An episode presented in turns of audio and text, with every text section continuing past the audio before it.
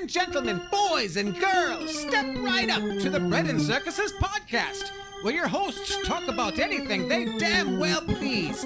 So strap in while Rome burns and enjoy the clown show.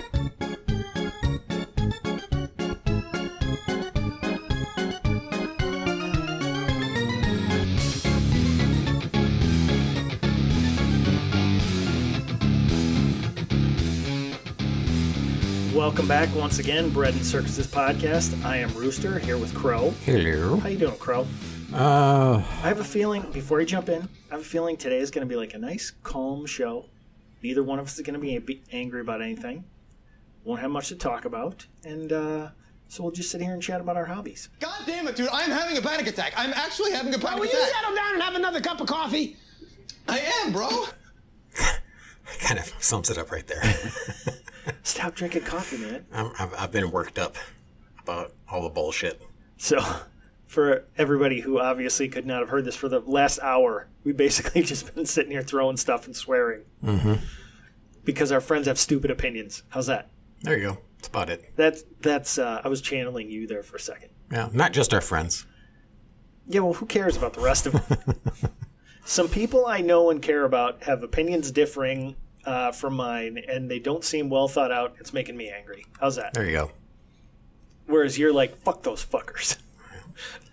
Yep. All right. What are we going to talk about first? Got a lot of stuff. Okay. Let's start with... Can we start with De Blasio's tweets? Oh, yeah. We can do that. Okay. So Bill De Blasio, who's a piece of shit, proved it in two tweets he sent out recently. Yeah, these are amazing. Where he said, first and foremost, now this is the guy who says Trump's a racist and doesn't care about people. He's a Nazi, you know, which I believe are words he's used. And yeah, Trump doesn't care about people in New York and blah, blah, blah, all that. Despite the fact that De Blasio was saying, hey, go out, go to a play, all that after Trump shut down travel from China. First tweet, De Blasio, and I don't know where these were. Timeline-wise. Yeah. But they were close together. I've got these together on my screen, but I don't know when they were done. To the Muslim New Yorkers beginning their celebrations for Ramadan tonight, who need halal meals, we have them across our 400-plus grab-and-go meal sites and are bringing hundreds of thousands more to the 32 sites most frequented by our Muslim communities. Go to NewYorkCity.gov, get food for more. That's beautiful. It is, isn't it? It shows he cares so hard. For black and brown people. Yeah. Okay? His other one, my message to the Jewish community and all communities is this simple. The time for warnings has passed. I have instructed the NYPD to proceed immediately to summons or even arrest those who gather in large groups. This is about stopping this disease and saving lives. Period. Fucking guy. So the Muslims can gather for Ramadan, but the Jews can't gather, period. Yep.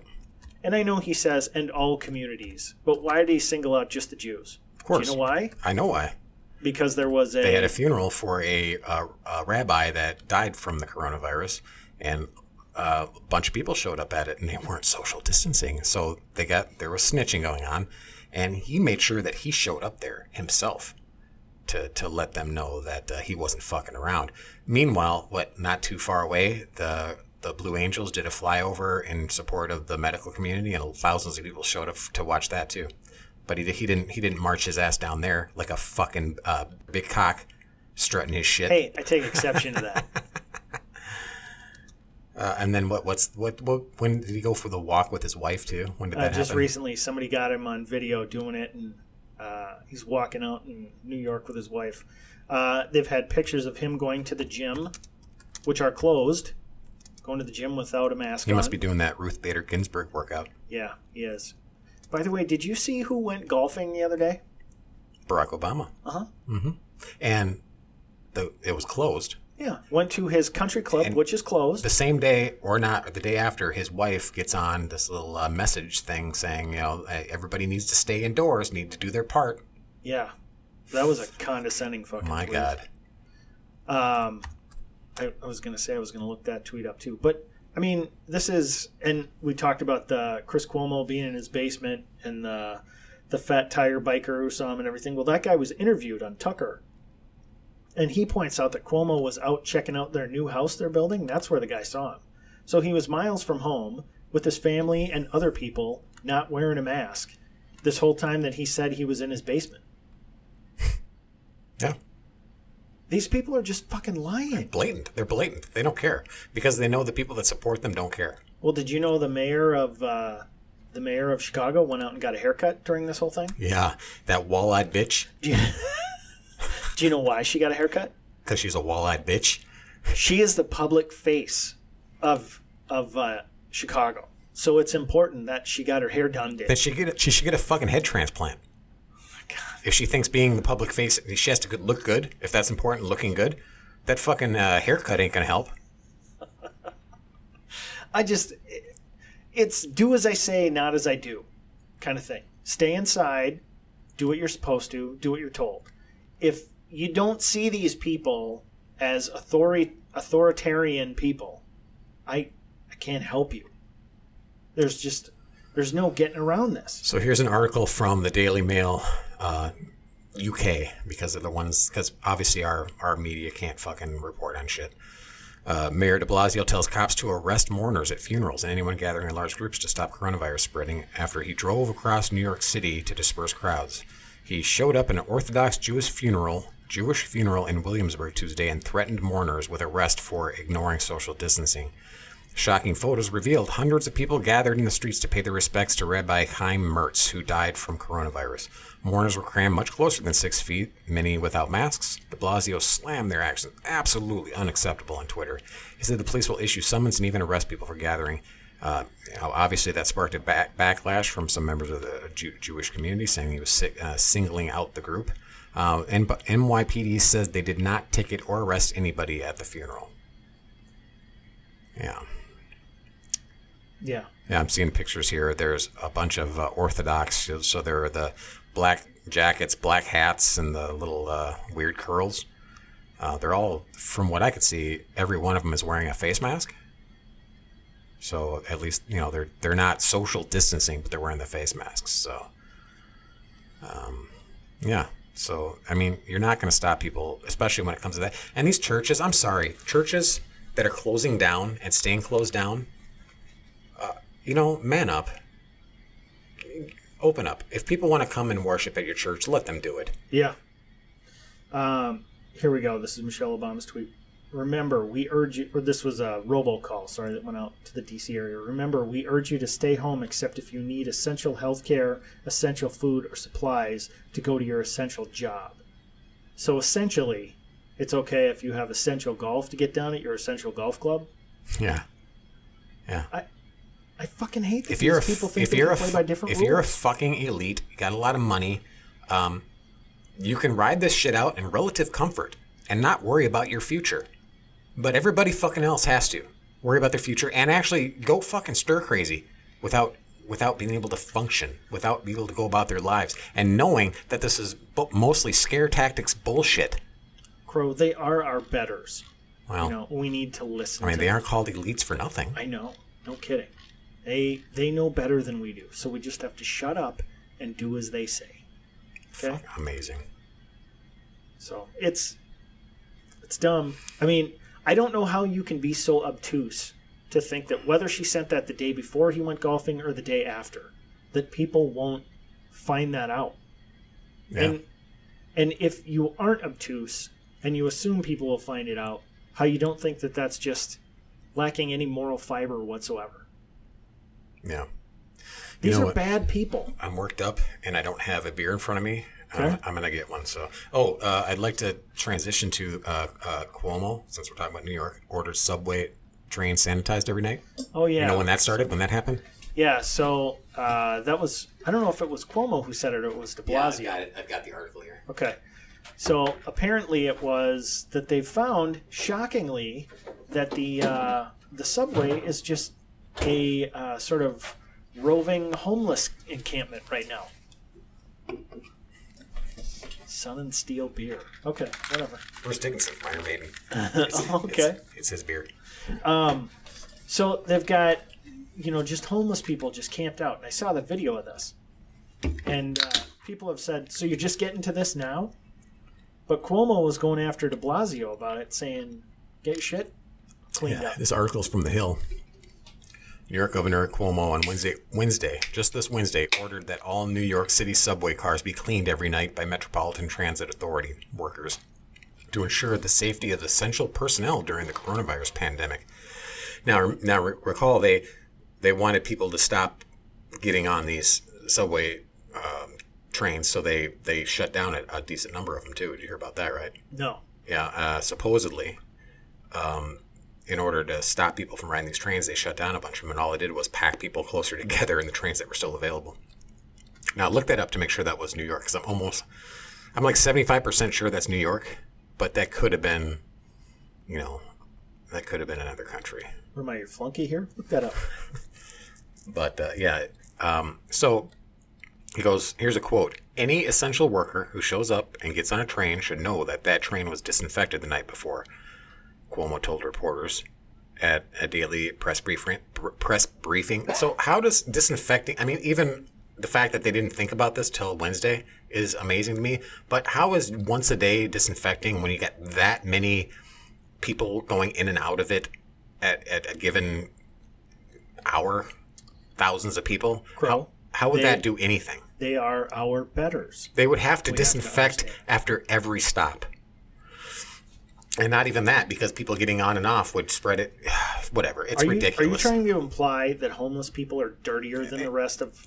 I'm trying to just use common fucking sense. What you call common sense, I call your racism. Okay. More quotes. Your classism. I'm not going to get baited. Oh, yeah, you will. Letting them endanger their own life and endanger the lives of others is not helping anyone, Cuomo said. I had a beer burp there, sorry. The governor said that he wants the MTA to present to him a plan for the nightly cleanings by Thursday. Oh, so they haven't even started yet. Quote, it's realistic. It's an essential. How realistic is it? What's the alternative? That's the quote. Cuomo said that when asked if the state would provide funding to the MTA for the cleaning. He also commented on reports of the deteriorating space or state of subway cars during the crisis, as the city has allowed homeless people to stay on the cars with their belongings. Quote, no one wants to live their lives on a subway train, unquote. Cuomo said, quote, we have a higher obligation as a society than to say, okay, you can sleep in a subway car, unquote. He also announced that starting Wednesday, the state of New York would be offering antibody testing for transit workers to determine if they've contracted or been exposed to COVID-19 and develop the antibodies to fight it. But according to the World Health Organization, there's no guarantee that if you even have had coronavirus before that you'll be protected from having it again. So nobody fucking knows. Well, once again, I'm not a doctor, but here's some things I do know. It's a common cold strain. Or it's in the same family. Yeah, it's in the same family. We have never developed a vaccine for any coronavirus. Any of them. Oh, Rooster, so it's just a cold, bro. Yeah, that's what you said. So we've never developed a vaccine for it. What we have for the flu is technically not a vaccine, because you can get the vaccine and still get the flu. And yes, once you get the flu, you can get the flu again. But your body has built up some antibodies to fight it, so generally you won't get as sick the next time around. And that's what's happening with this.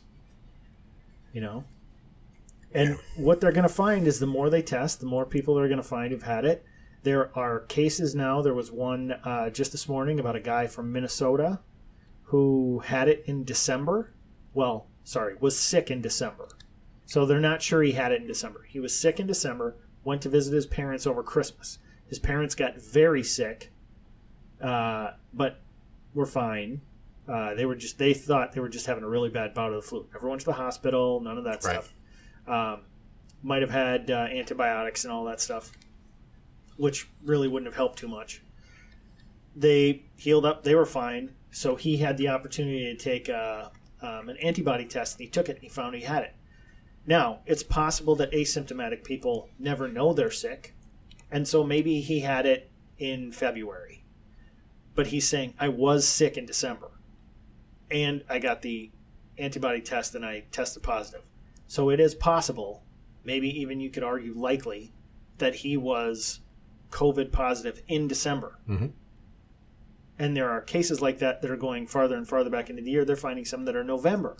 My point is, I think if you could test everybody today, we would find out that 30% of this country's been exposed. Yeah. And yet, fewer and fewer people are dying. And the people that are dying are at-risk people that die of any viral infection, generally from the flu and from... They're not generally healthy people. It's like those two doctors, those ER doctors from California who made the video, about which keeps getting taken down off of YouTube. Whenever somebody puts it up, they shut it down. Because Susan Wojcicki, whatever her name is, from YouTube, says it's misinformation. These guys are doctors. Yeah. Who've been in practice. Yeah, she had an interview. She did an interview with someone talking about the newer, censoring that they're going to be doing, and part of it was that she's only going to they're only going to allow medical information or medical advice from experts that agrees with the World Health Organization. Yeah, but here's the thing: these guys are experts in their field. Yes, they are. And they're like, well, they have a vested interest because they own their clinic and blah, blah, blah, blah, blah. Like, you don't think the World Health Organization has a vested interest? They're in fucking China's pocket, motherfucker. Yeah. Don't give me that shit. I won't give you that shit. So leave it up to us to decide. You get the information out there, and if you have a better idea, it'll win out. Yeah, you go. De Blasio said the city was moving 1,000 more of our homeless residents into hotels per week, adding that testing will be available across the entire shelter system by mid-May. So, because hotels want a bunch of homeless people in them. Yeah, because the homeless people will respect the living quarters. They won't like burn cigarette holes in it. They won't. I know what you're. They doing. Won't. They won't vomit everywhere. They won't piss and shit everywhere. They will be so respectful. You'll be surprised, Rooster. You know what it is? It's almost like when you let prisoners out. They don't reoffend. Right. They won't. Because De Blasio pointed that out too. Well, because it would be wrong for them to not take that courtesy and respect it and be very thankful for it. It would be wrong of them. And why would a person not take that courtesy offered to them and go, hey, I don't thank you for that. I'm going to respect that. I have one theory. Because they're criminals. Yeah. Fucking ridiculous. So he's moving them into hotels. Is this something, obviously this isn't mandatory for the hotels to accept that. They're giving them some sort of compensation for it. But how long is it before they decide that it's not going to be compensated? I don't know. I don't know if it's mandatory. Because it reminds me of, and I can't remember at the top. We talked about this in the podcast before. There's other countries where they have refugee crisis going on and they didn't have place to house them. So they took over hotels against the will of the owners. And there's video of this like elderly owner of a hotel and his daughters. Basically, they were forced to open their doors and just stream of refugees just flooding in. And the owner looked like he was about to pass over dead because he's like, this isn't right. And the daughters, trash the place. And the daughters are like, we have to do this, Dad. We can't. You're going to get thrown in jail if you don't allow this. So. And and people are like, well, he's getting paid. Right. But the people who stay there, if they aren't paying for it, don't appreciate it. No. You know, and that's not a comment on classes in society. That's human nature. If someone just gives you something for free, and once people find out that that's a refugee center or for refugees, whatever you have open in that hotel is not going to get booked by any kind of other customer that would actually be somebody that would be worth having there. Well, there was a story in the Minneapolis paper a couple of weeks ago about a couple of hotels that had, and they were sort of lower end hotels over on the east side by St. Paul, that they the state was paying for some homeless people to be put in those hotels. And it was a story on Facebook, and people were responding to the story going, which hotels? I want to know which hotels I will never stay in again. These were COVID positive people. And the state was putting them up, and they think, oh, it's this great thing we're doing. Wow. And I'm sure those hotel owners are like, we don't have anybody else here. So, yeah. Excuse me. Because you're tight. I got the COVID. I got it real bad. You didn't. I was giving you a chance to play your favorite Cardi B thing. Coronavirus. Right, that one. Yeah, you missed it. Yeah, I missed it. Yep. What kind of producer are you? Oh, I know. So, I don't know. It disturbs me a little that YouTube is taking this stuff down, but it's their platform. They have a right to do it. But this idea that they're saying, information that the World Health Organization, it can't contradict itself. And Matt Christensen pointed out in one of his latest videos that, or it can't contradict the WHO. He pointed out in one of his latest videos. The WHO contradicts itself. Yes, exactly. So. Yeah.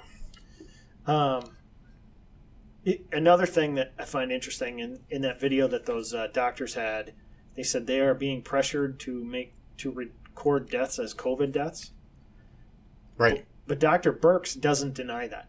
No. And she made a good point. I get it. I just want, and I don't necessarily disagree, but I want people to understand it. She said, let's try and figure this out later. You know, if somebody is in the hospital and is COVID positive and dies, we're attributing that to COVID because it would just be too hard to sort all that stuff out. I may disagree with that point of view, but if she's saying it makes the job easier and it goes, it, you know, for all sorts of bookkeeping reasons they do it that way, fine. She's saying we can sort it out later, fine. But then don't tell us that 60,000 people have died from it. Right. You know, just say 60,000 COVID positive people who are in hospitals died of it. So, I mean to get off the De Blasio thing, but did you see the woman in the street who was just screaming at him? No. She, her husband died in their home, and she's had this body in their home for 4 days. Wow, I didn't hear about this. And she's, De Blasio's out, and she's just screaming at him. Wow. Yeah, it was on, I think it was on Ingram the other night. And she's like, don't say Trump did that. That wasn't Trump. So these, De Blasio and Cuomo, their city and state, respectively, are in way worse shape than any other state except New Jersey. And New Jersey may be better or worse on a per capita basis. I don't know. No other state is close. And these were two of the people who are like, go out, live your life. This is nothing to worry about after Trump had shut off travel from China. And they did it because they were saying, fuck you to Trump, because they don't like him. They're horrible people. And look, the stay-at-home orders and the lockdowns and the travel bans would have been really effective in New York, but it would have had to been like immediate. It would have had to been like to the point where it wouldn't be feasible. You know what I'm talking about? Like, you know, in a society, in a free society, you just can't. The government can't work that fast. Like a authoritarian society would be able to shut down ports of entry and all that kind of stuff quickly, but you just have to take our freedom. Our freedom comes with risk inherently. And so an immediate total shutdown would have limited the virus from coming into the country and all that kind of stuff, but we can't do that. But retroactively, De Blasio is one of those guys that goes, well, we're just going to try to figure out how we can make that in the future, make it something we can do. It's like, no, you can't. You can't circumvent the fucking Constitution. And even Bill Barr has come out just recently. My freedoms. My haircuts. Bill Barr just came out and said, hey, there's going to be, you guys better be fucking careful. He didn't say it like that, but you better be careful what you do with this because there's going to be challenges, constitutional challenges that you're going to have to face up to. Now, that's not the exact wording he used, but that's the spirit of it. Well, he's directed the Justice Department to look into all this stuff. Yeah. And that's one of the reasons Trump decided that he's going to leave it up to the states to decide whether or not to open. He's not going to, you know, because he dropped the ball a few times acting like, you know, like an authoritarian or speaking like an authoritarian where everybody's going, Trump, what the fuck are you doing? You can say what you want. It's what did you do? Yeah. And then he turns around and goes, oof. You can tell. He's like, I shouldn't have said that. And then he turns around and makes up for it by saying, okay, states, do what you will. You know? So. Well. He kind of speaks off the top of his head. Well, yeah. So and so you can forgive him for it because, like you said, what he does is what matters. He talks way more than he should. Yeah. That's but the actions speak louder than his words, right. I think. And so the media seizes on it when he says, I have total authority to do something like that. They go, oh, here comes the totalitarian side. But what does he do when it comes to states opening? And he's like, eh. He even told Georgia, he's like, it may be soon. I wouldn't do it if I were you. Yeah. Georgia's doing it. But it's up to you. South Dakota, same way. And this is the thing about this whole deal with, you know, the states deciding on their own. The problem I've always had with the left is they will solve a problem that didn't exist, and if the cure winds up being worse than the disease, they will justify it by saying, well, yeah, but if we hadn't done anything, just imagine how bad it would be. A lot worse, yeah. And they can get away with it because there's no control group to test it against. This has a control group. Yeah. This has states that are opening. Yep. So these 6 or 7 states that are already open, Georgia, Florida, Colorado, some of the other ones, plus the 7 or 8 that are already open, we're going to see what happens. Well, and when those states don't fall apart, because I don't think they will. Now, maybe they will, and I'll be proven wrong. All of these, like Governor Walz here, which today just extended ours until May 18th. Right. Thankfully, he let some more businesses open with curbside service. But he's still not letting elective surgeries happen. What he calls non-essential surgeries. Non-essential surgeries aren't allowed to happen yet. But what do you consider non-essential, like a prostate exam, stuff like that? It's up to him. Do you know why? Because he's our better. Well, I was going to bring this up, but Alpha News has an article. Sick children denied life-changing operation under Walz's ban on so-called non-essential procedures. I'm going to go ahead with this. So in the wake of Minnesota Governor Tim Walz's ban on elective procedures, doctors have been forced to delay life-changing operations for sick children. Oh, but life-changing, not life-saving. When the left says, "Oh, what about the children?" It's valid, but when we say it, we're just exploiting children, right? It's life-changing, not life-saving. You're not entitled to your life being changed. Yeah.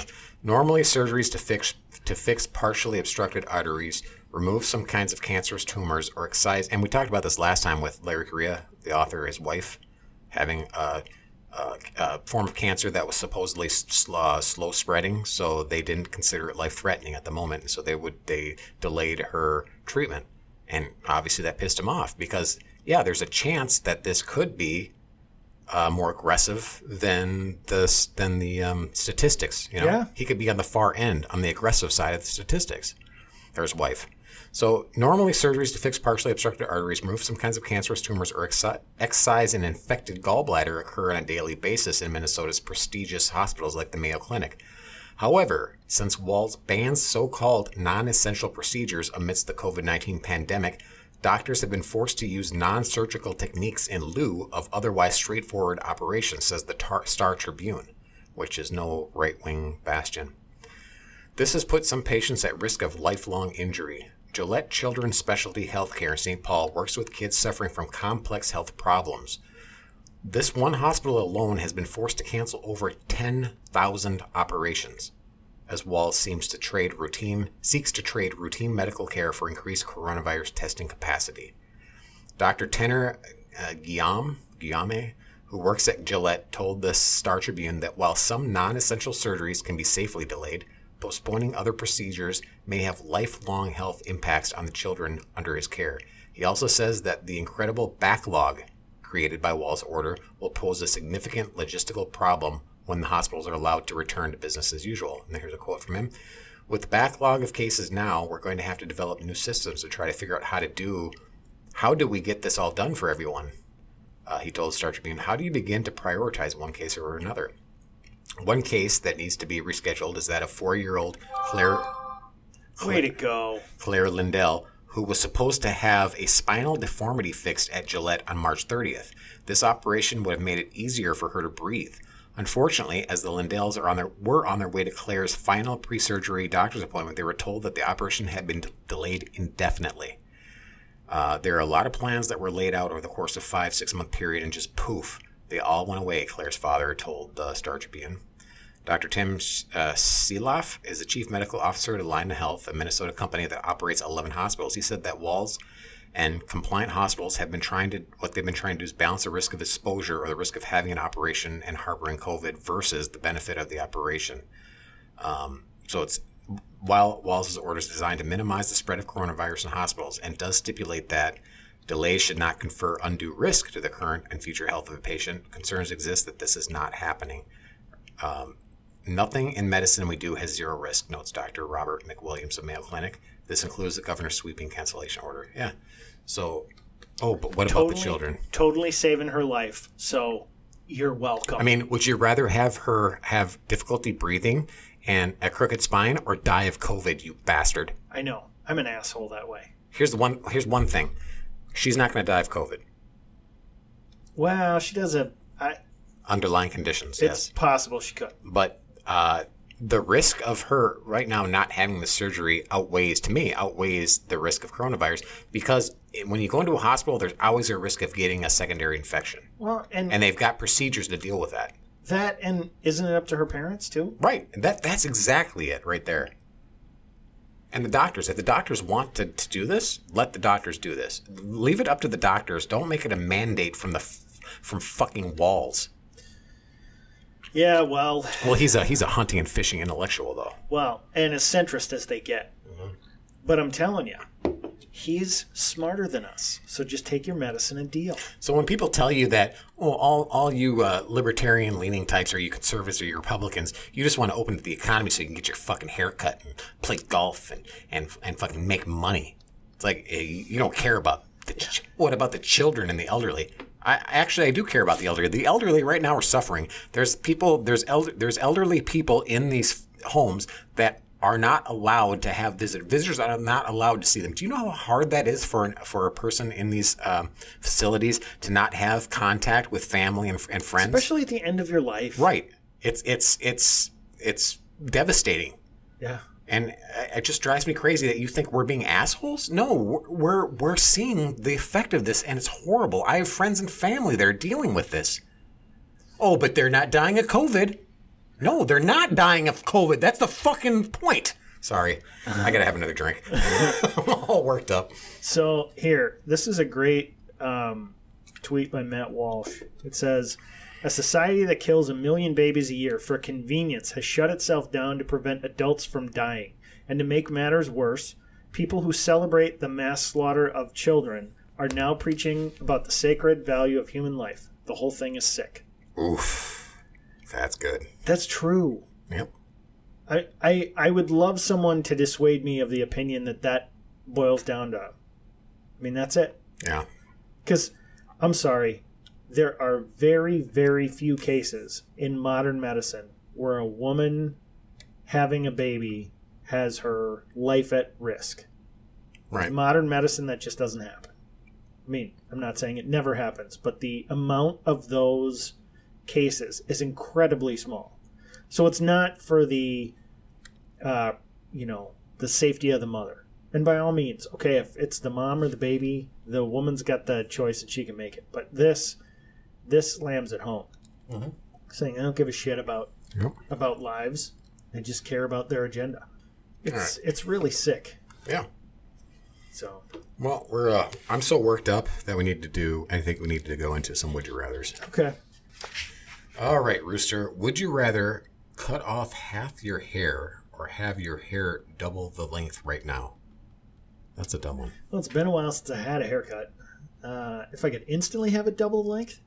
Yeah, just see what it's like, because then I could go right back to cutting. And which half? Talking about like the Friar Tuck cut? There you go. Yeah.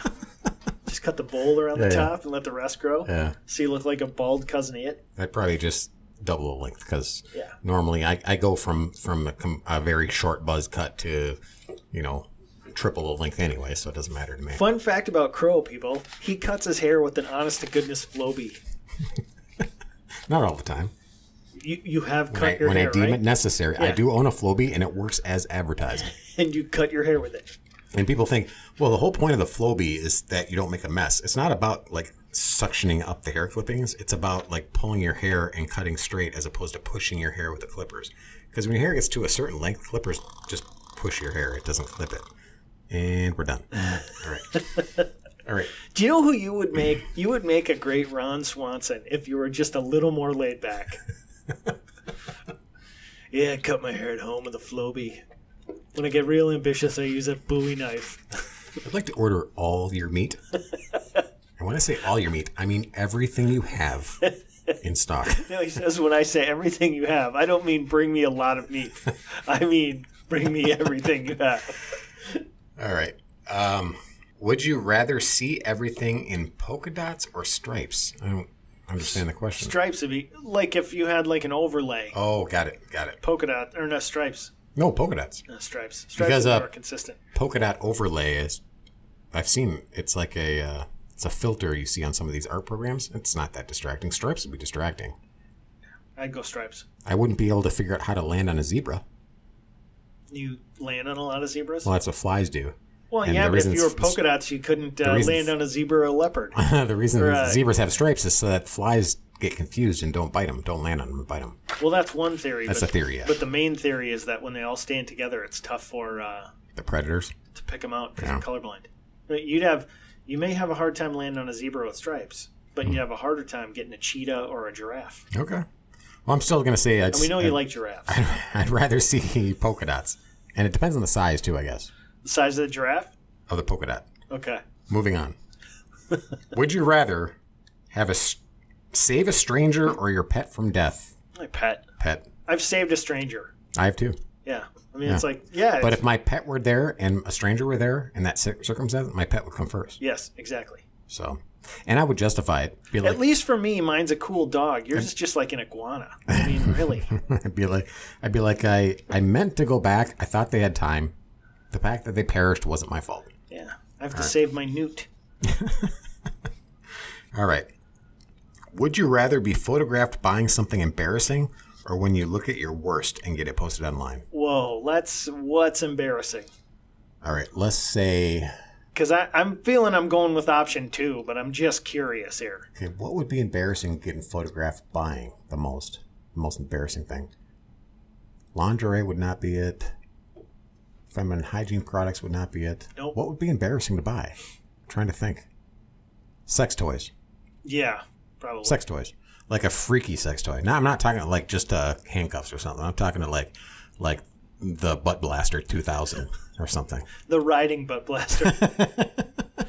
It's got like a $400 butt blaster. It's got a Briggs & Stratton engine on it. You got to like fire in the first. Yeah. Is this gas or diesel? Yeah. Yeah. Okay. Picture me at my worst. There you go. Picture me at my worst too. And believe me, my worst is I don't want people to see that. Like the kids coming in the morning just taking my picture. Hey, Dad. Yeah. So. Yeah, something embarrassing. Yeah, that something embarrassing makes a huge difference. By the way, just along those lines was kind of funny. I have one son who's a Vikings fan and one son's a Packers fan. And the one who's a Packers fan, I snuck in one night. So my mother-in-law made blankets for them that are their teams. So I took the Vikings blanket and I laid it across my other son while he was wearing his Packers blanket, sleeping, took a picture like that. I pull that thing out all the time. I'm like, what are you doing with the Vikings thing? Like, get rid of that picture. All right, one more. Would you rather a quiet birthday dinner with your boo or a huge surprise birthday bash? You know, that's tricky because I like the idea of just a quiet birthday, but I've never had a surprise party. It would be cool. I think the birthday bash. I mean, I'm not like a big party guy, but depending, I think it would be kind of fun. Especially now that we've been locked up and cooped up from COVID bullshit. I think you kind of want to deal with that. It'd be cool to not see a birthday party coming. Yeah. You know? But then, knowing me, I'd probably be like, oh, fuck this now. And the thing is, you have to be in the mood for it. I mean, if you're in a shitty mood, I suppose I could change it, but. We pulled up a surprise party off of one of my friends, and his dad was in on it. This is like back in high school. And the best part was his dad, like, walked him into the party the whole time, like, bitching at him. He's like, and then I need you to do this. And then he's, like, walking in, yeah, whatever. We all yell surprise. And he's just standing there like, holy shit. His dad played it off great. Good. It was awesome. That's the way to do it. Yep. All right. I want to talk a little bit about this Biden shit. Yeah. I have a problem with, I posted this on our page, Bread and Circuses Podcast on Facebook. Check it out. Like, share, comment, all that shit. I thought this was a great meme. It says, by the power of white girl, I am offended on your behalf. And it's a He-Man character. I don't know if it's She-Ra. Is it her? She wearing all like white, long hair? Yeah, She-Ra. Okay. And I put, fuck off, Karen. And I said, Hillary lost. Your new guy is an old white millionaire who literally grabs women by the, well, you know, Owen Epstein didn't kill himself. So my point in this whole thing is Trump, when he was running for president the first time, said, hey, you know, if you're rich, you can get away with anything. You can just grab women by the pussy, right? And they say, oh, he's this sexual assaulter. No. He talked about something that, quite honestly, a lot of really rich people can get away with. Okay, it was boorish, and it was stupid, and it was locker room talk. And any guy who says that's not locker room talk has never been in a locker room before. If you've been in one somewhere, I'm not saying you've had to say this. I'm not saying you've had to have friends who say this.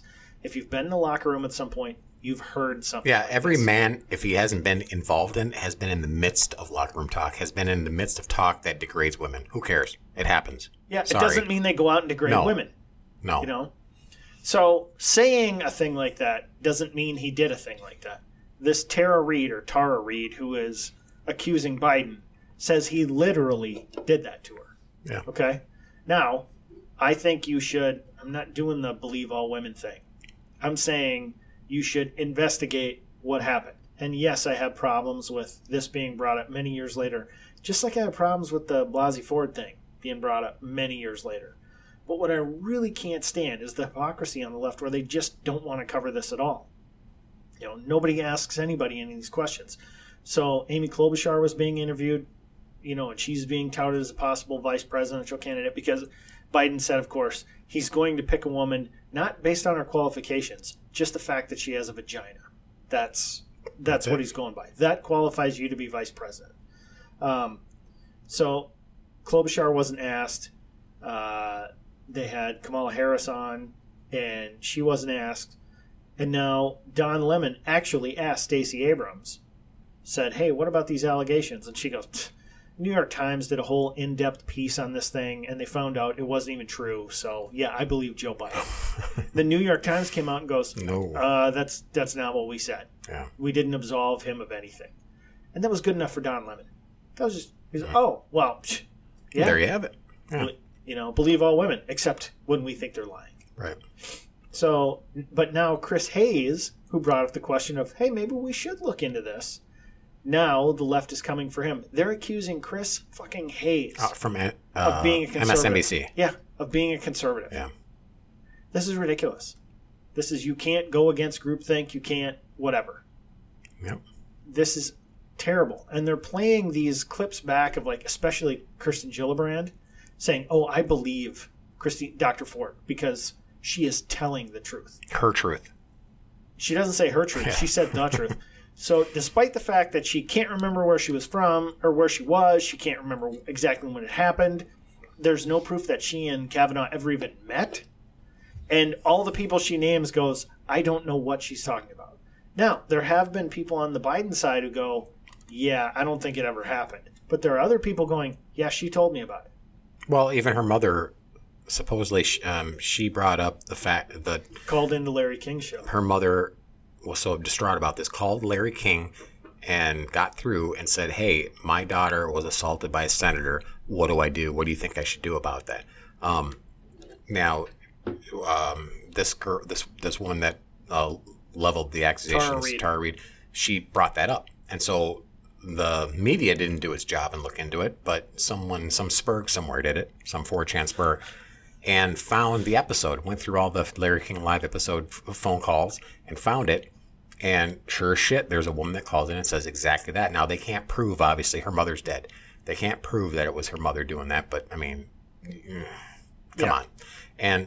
But what's funny about that is shortly after that got posted, if you looked it up, if you Googled it, the Larry King episode, if you Googled it, that episode would not show up. The episode prior and the episode after that, so the two dates prior and after that day would show up on the search for Larry King, live shows, and that episode on Google would not show up. Well, and we talk about this, you and I, off mic all the time about how, I'm not a conspiracy theorist guy. I'm just not. I mean, there's 5%. I'm getting more and more that way. There's 5% of them that I think make some sense. Yeah. But my general problem with conspiracies is that someone says, I have this thing that seems like proof. You can't disprove it, so therefore my whole theory is good. Yeah. No, I'm not there yet. But when it comes to something like this, that episode being taken down, like, what other reason would there be? Yeah. You have every reason for people to want to Google search that episode. It's good for Google. It's good for Larry King. It's good for whoever's involved. It's good for the truth. Yeah. But, I mean, just the amount of hits. But there's an agenda. There's obviously an agenda with all these big tech companies. And these big tech companies are operating like an authoritarian government regime right now. So you don't need an authoritarian government regime anymore. You just need the big tech companies to act like that. I would just love to see – I would love to see their platform status change from platform to publisher. Yeah, they absolutely have to at this point. And I heard, I can't remember who it was, saying that they don't think that's ever going to happen. What's more likely is they'll say, hey, you need to be a public utility because everybody needs to use this. And that would terrify them just as much. But then you've got government regulation coming in. No, I get that too. I need someone to explain to me how this isn't a conspiracy to keep this stuff out of the news. Yeah. You know, and again, this is the lack of principles, the lack of moral fiber that's coming out with the left, because they're saying you have to believe all women. Well, unless of course it's against our candidate. Yeah. You know, Harvey Weinstein was this beloved by the left, beloved by the Clintons, beloved by the Obamas. Yeah, because he was a male feminist. You know, he's a male feminist. And he gave a shitload of money to political causes, including Hillary Clinton. Right. So yeah, he would be at their fucking fundraisers, at their parties. They would thank him by name. Well, and Hillary came out and supports Joe now. And did you see what he was saying when he goes, oh, I wish I was supporting you in your re-election bid. And she's like, yeah, I know. It's like, are you really running, or do you wish you weren't? Didn't he say something about, in that same statement, we need something about financial intercourse? No, it was a different. Well, okay. Maybe it was. Yeah, people need to be able to practice financial intercourse. What a fucking weirdo. Yeah, he's. I don't know. He's getting goofier by the day. I also don't want to. I don't want to say this, but I think every day that passes, I'm starting to think maybe Tucker's right, that they're not going to have Biden run, that they're not going to have a convention. Yeah. And they're going to get there and go, Joe's just fucked up. And they're going to say, Joe, just, hey, take a walk. So who would be in instead, Cuomo? But it doesn't matter who they put in there, because it takes like 20% of the left voting to say that's not cool the way you did that. And they're almost there with just the Bernie voters. You know? Yeah. If they say, because there's still Bernie supporters saying, hey, get back in. Don't bail. Yeah. You know? And now New York canceled its presidential primary. They held every other election, but they canceled the presidential primary. And, you know, people will say, well, what's the big deal? It's already decided. The problem is it isn't decided. Biden would have won that, I'm sure. But if Bernie Sanders gets 30% of that vote, it shows the Democratic Party that Bernie wants to be part of the platform, and they have to integrate that in. Yeah. And they don't want to do that at this point. They just want to be like, hey, shut up, Joe's who we're going with.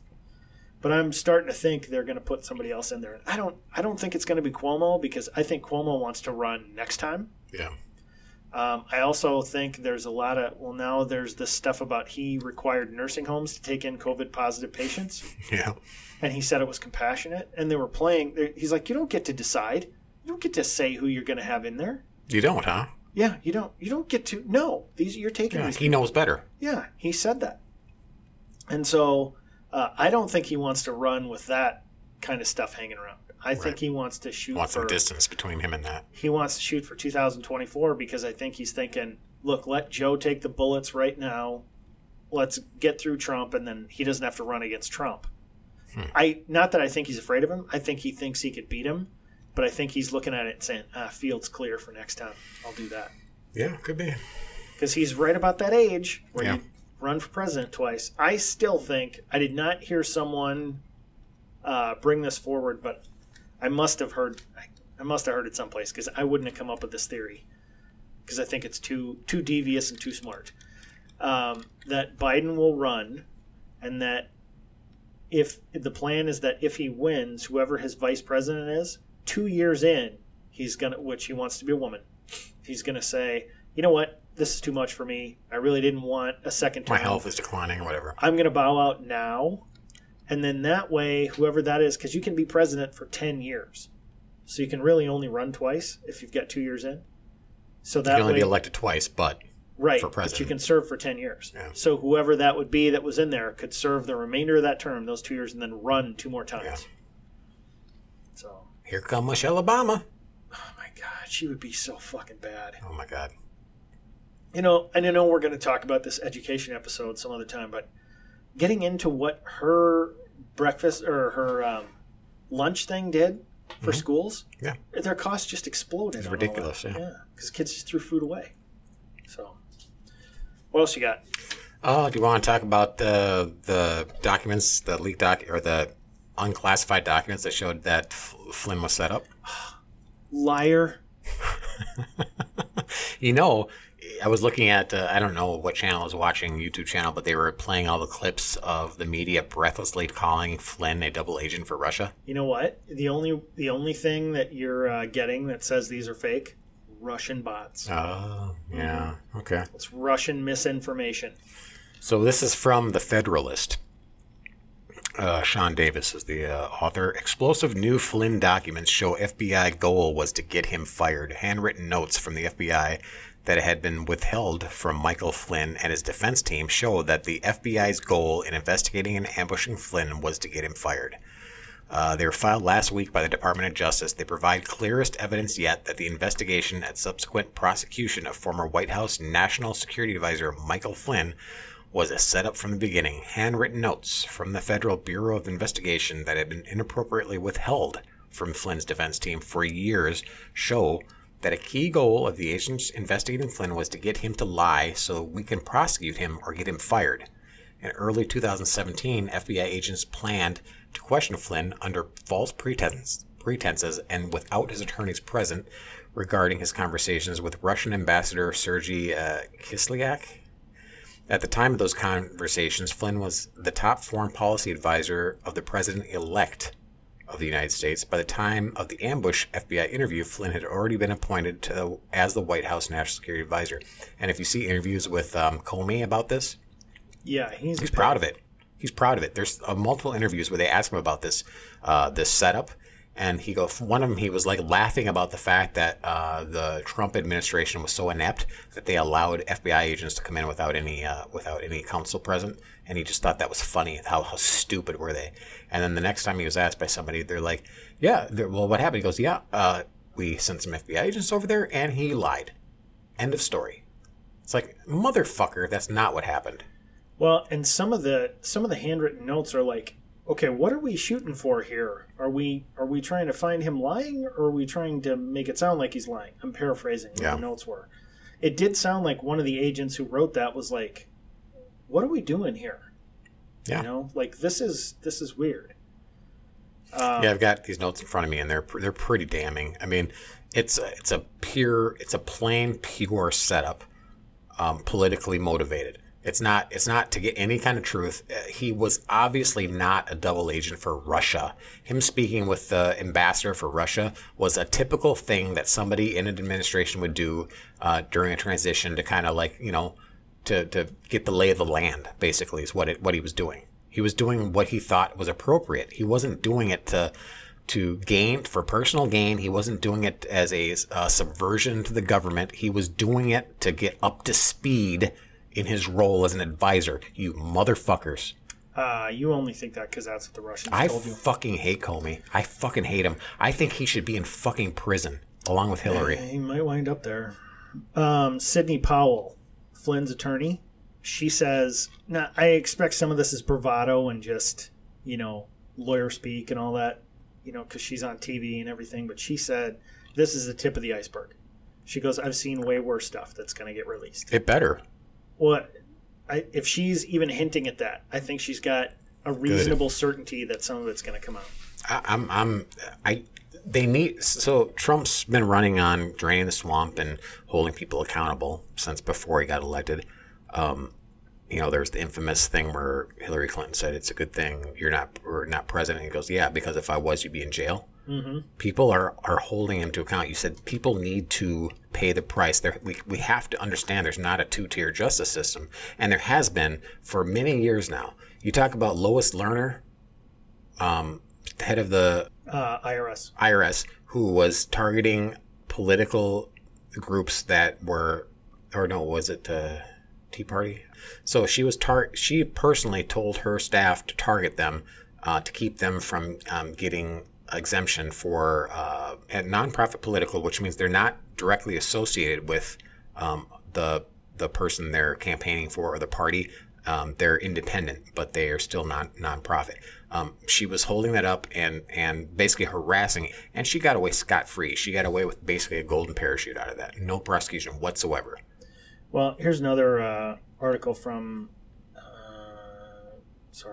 heritage.org, which, yes, I know is a right-leaning source, but take it for what it's worth. They're talking about Andrew McCabe, and then he lied. And everybody knows it, and he got caught in the lie too. He says, what did he lie about? Unauthorized disclosures about the FBI investigation into the Clinton Foundation. The information was leaked to a reporter in the Wall Street Journal. So the Inspector General has completed his work. The question is, will the Justice Department prosecute McCabe? Or put another way, will the FBI and the Justice Department follow the same rules they apply to members of the public who lie to a federal agent? Remember, the only charge brought against General Michael Flynn, the former national security advisor to President Donald Trump, was lying to the FBI, a felony. And Flynn wasn't even under oath when he supposedly lied to the FBI. Given the recent history, and they did tell him he didn't need a lawyer, right, which was bullshit. It was a Miranda violation. Given the recent history, a failure to prosecute McCabe would tell the American people that officers of the Justice Department and the FBI are above the law. According to the Inspector General report, law enforcement-sensitive information appeared October 30th, 2016, the Wall Street Journal, titled FBI, An Internal Feud Over Hillary Clinton Probe. Until that time, the FBI had publicly refused to confirm that an investigation into the Clinton Foundation was underway. Despite that official stance, the Inspector General determined McCabe told his special counsel and assistant director in the FBI Office of Public Affairs that they could give information about the probe to the Wall Street Journal reporter Devlin Barrett. In particular, McCabe told them to disclose a phone call he had received in August from the Justice Department Principal Associate Deputy Attorney General. Man, that's a lot to say. The report does not identify the person by name, but the Principal Associate Attorney General at the time was Matthew Axelrod. McCabe claims that the official called him and expressed concern about the FBI agents taking overt steps in the Clinton Foundation investigation during the presidential campaign. According to McCabe, he pushed back and said, "Are you telling me to shut down a validly predicated investigation?" McCabe told the Inspector General the conversation was very dramatic and that he had never had a similar confrontation with high-level Justice Department official in his entire life. So basically, I think they go on to say, I haven't read the whole article here, they go on to say that McCabe said he didn't do it. Mm-hmm. He fucking lied. Yeah. You know? And that was under oath. Now, is he going to be held to account for that? They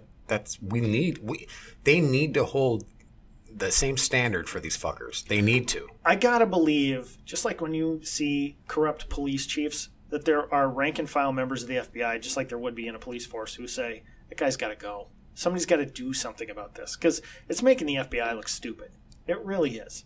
Yeah. I feel badly for a lot of those agents. Comey has done a whole lot to destroy the credibility of the FBI. I mean, the damage he's done, he needs to go. He needs to pay for that alone. Here we go. Only in a second round of questioning by the Inspector General did McCabe finally acknowledge that, quote, he had authorized the disclosure to the Wall Street Journal when he first said he had. Well, there you go. You're done. You lied. Well, and you can't do that. And fucking Comey leaked information to the press and admitted it. No, but he just gave it to a friend of his who leaked it to the press. Knowing full well that it was going to be leaked. He said he was doing it for the express purpose of getting it leaked to the press. He admitted it. Yeah, he laughed about it too. But he's above it all. He's untouchable. But see, Crow, he didn't do it. Mm-hmm. You know, his friend did. He can't control his friend. Oh, my God. You know. Yeah, it's infuriating. These people are bad people. And I don't understand why people don't see that. You know, they're just doing what they want to do. And, you know, you'll hear people pivot and say, well, there's people on the right who do that. No question. So let's fucking find out who they are and get them out of there. Yeah. But people should be made to pay for this stuff. And by pay, I mean go to jail. You have to have – the populace has to believe that the justice system works for everybody. And if there's a two-tier justice system that's blatantly going on, you're going to get an uprising.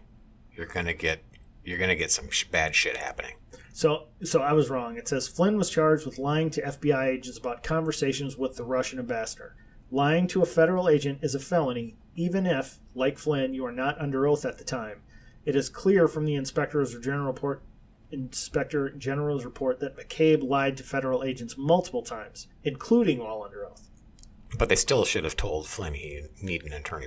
Right, but the point is, if McCabe lied under oath and Flynn lied when he wasn't under oath. They're both felonies. Yeah. And McCabe is not apologetic about it. Yeah. So, bad stuff's got to happen to these people. Yeah. They've got to go to jail. Yeah, Lois Lerner should be in jail. Hillary should be in jail. Well, look, the ship sailed on both of those. Nothing's going to happen. A Schiff is going to find out that if we go back into what Schiff pulled, all the bullshit he pulled during the probes and inquiries, Schiff should be in fucking jail. The Schiff Sham Show? The Schiff Sham Show. He should be in prison. Hannity says that. He should be in prison, too. Yeah. The bullshit he pulled. And Hannity's got to stop saying bought and paid for a Clinton dirty dossier. Yeah. Just... He drives stuff home for a reason, though. He just keeps saying the stupid... Repetition is kind of like... He does it on purpose. Yeah, it's dumb.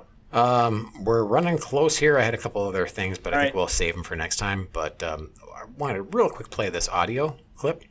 Is this you singing again? No. Caught on video, a pair of Wisconsin police officers on a crazed power trip show up at a woman's home because she violated a state order by allowing her daughter to play at a neighbor's house. We got to play this. Yeah, This made my fucking blood boil. Yeah, this cop in this is annoying as hell. Is it? Now, are they cops or sheriff? Wisconsin police officers. This woman recorded this. Hi. I'm Deputy Everhart with the Sheriff's Department. So, are you aware that we're in a stay-at-home order right now? Yeah, obviously. By the government? Yes, I am aware. Okay, you're aware of that? I am aware. So I don't need to explain that to you? No, you don't need to explain that to me. I can if you need me to. Go, you can because your officer was just here 2 weeks ago. Okay, do you need me to explain it to you? And he explained it to me that you guys weren't enforcing that order. Oh, we're about to. Okay. You understand it, though? Okay, so why are you here? Because your daughter is going to play at other people's home, and you're allowing it to happen. They were over here as well, so okay. Are you here? They've been talked to about it. So no, I understand. Okay. And so either you can acknowledge it or you can argue. I'm acknowledging it. Okay, stop having your kid go by other people's home. Okay, I acknowledge it. Anything else? Nope, that was it. Apparently, there was some other... I acknowledged it. Good. Anything else? Yeah, I need your last name. Amy, what's your last name? I'm not... Is there a reason you're asking for it? I'm adding you to the screen so we can document that we had contact with you. Is there a reason for it? All right, I'm going to stop it there. So basically they go back and forth about her giving her contact information. She refused. First of all, that sheriff was being a prick. Yeah, and she refuses. And finally he goes, no, we can go. We got it. We got her information. Because basically they ran the plates in the car at the home as a trailer park. But... I mean, that's some power tripping bullshit right there. Oh, my God, yeah. Yeah. I can't stand it. It's just like the woman that was arrested when a bunch of mothers showed up at a playground and took down the caution tape and let their kids play. Now, they were pushing their point. They weren't. Yeah, you can't pull the caution tape down and do it. What? Oh, caution tape makes it official, huh? No, I'm that's an overt act on your part. I know, but still, the cop that showed up pretended that he was like, hey, I sympathize with you.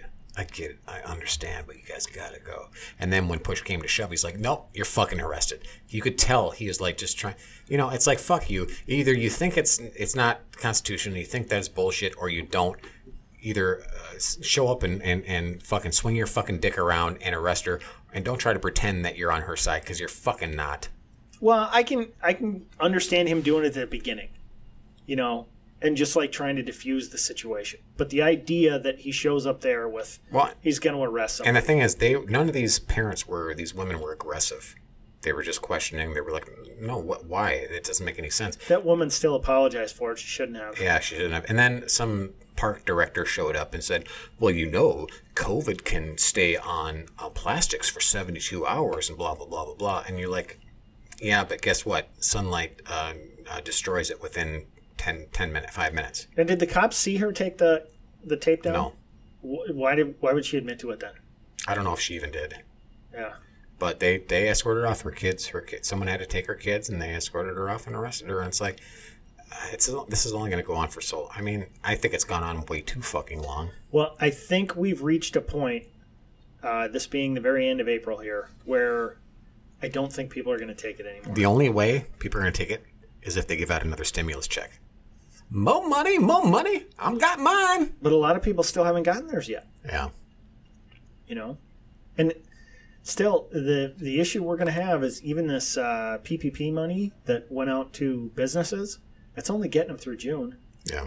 And if you don't get this shit back open, it's... Yeah. I mean, if we get to the 1st of June, so... PPP money, for those who don't know, is Payroll Protection Plan. I don't know how you can't know. It's all anybody talks about anymore besides COVID, is they gave businesses basically 8 weeks payroll. Well, in 8 weeks, what are they going to do? They're not going to give more money again. They're just not going to do it because they've already done it twice. They're not going to do it again. We can't borrow $2 trillion to do this kind of shit. We just can't. So if they say on June 1st, all right, cool, businesses are open, you're still not going to see people just flooding out to places. In some cases they have, but it's not going to make – you're going to get the initial rush of people that need to get out. And all you people that think this is great, the stay-at-home is saving lives and making everybody's life better, we just have to buckle down and get through it. You are not looking at – you're not looking at the repercussions of this. You're not admitting that there are repercussions. It might be saving lives. So is don't drive a car and don't swim in a swimming pool. That will definitely save lives. Give up all your guns. Yeah, give up everything. Yeah, and peanuts? No. Peanut production, anybody who produces peanuts or sells peanuts, you got to get rid of that too because people die from those too. So. Did you say peanuts? Peanuts. Okay. I just wanted these to be... nuts. All right.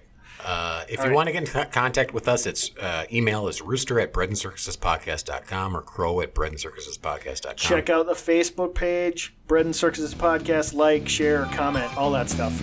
See you. Bye.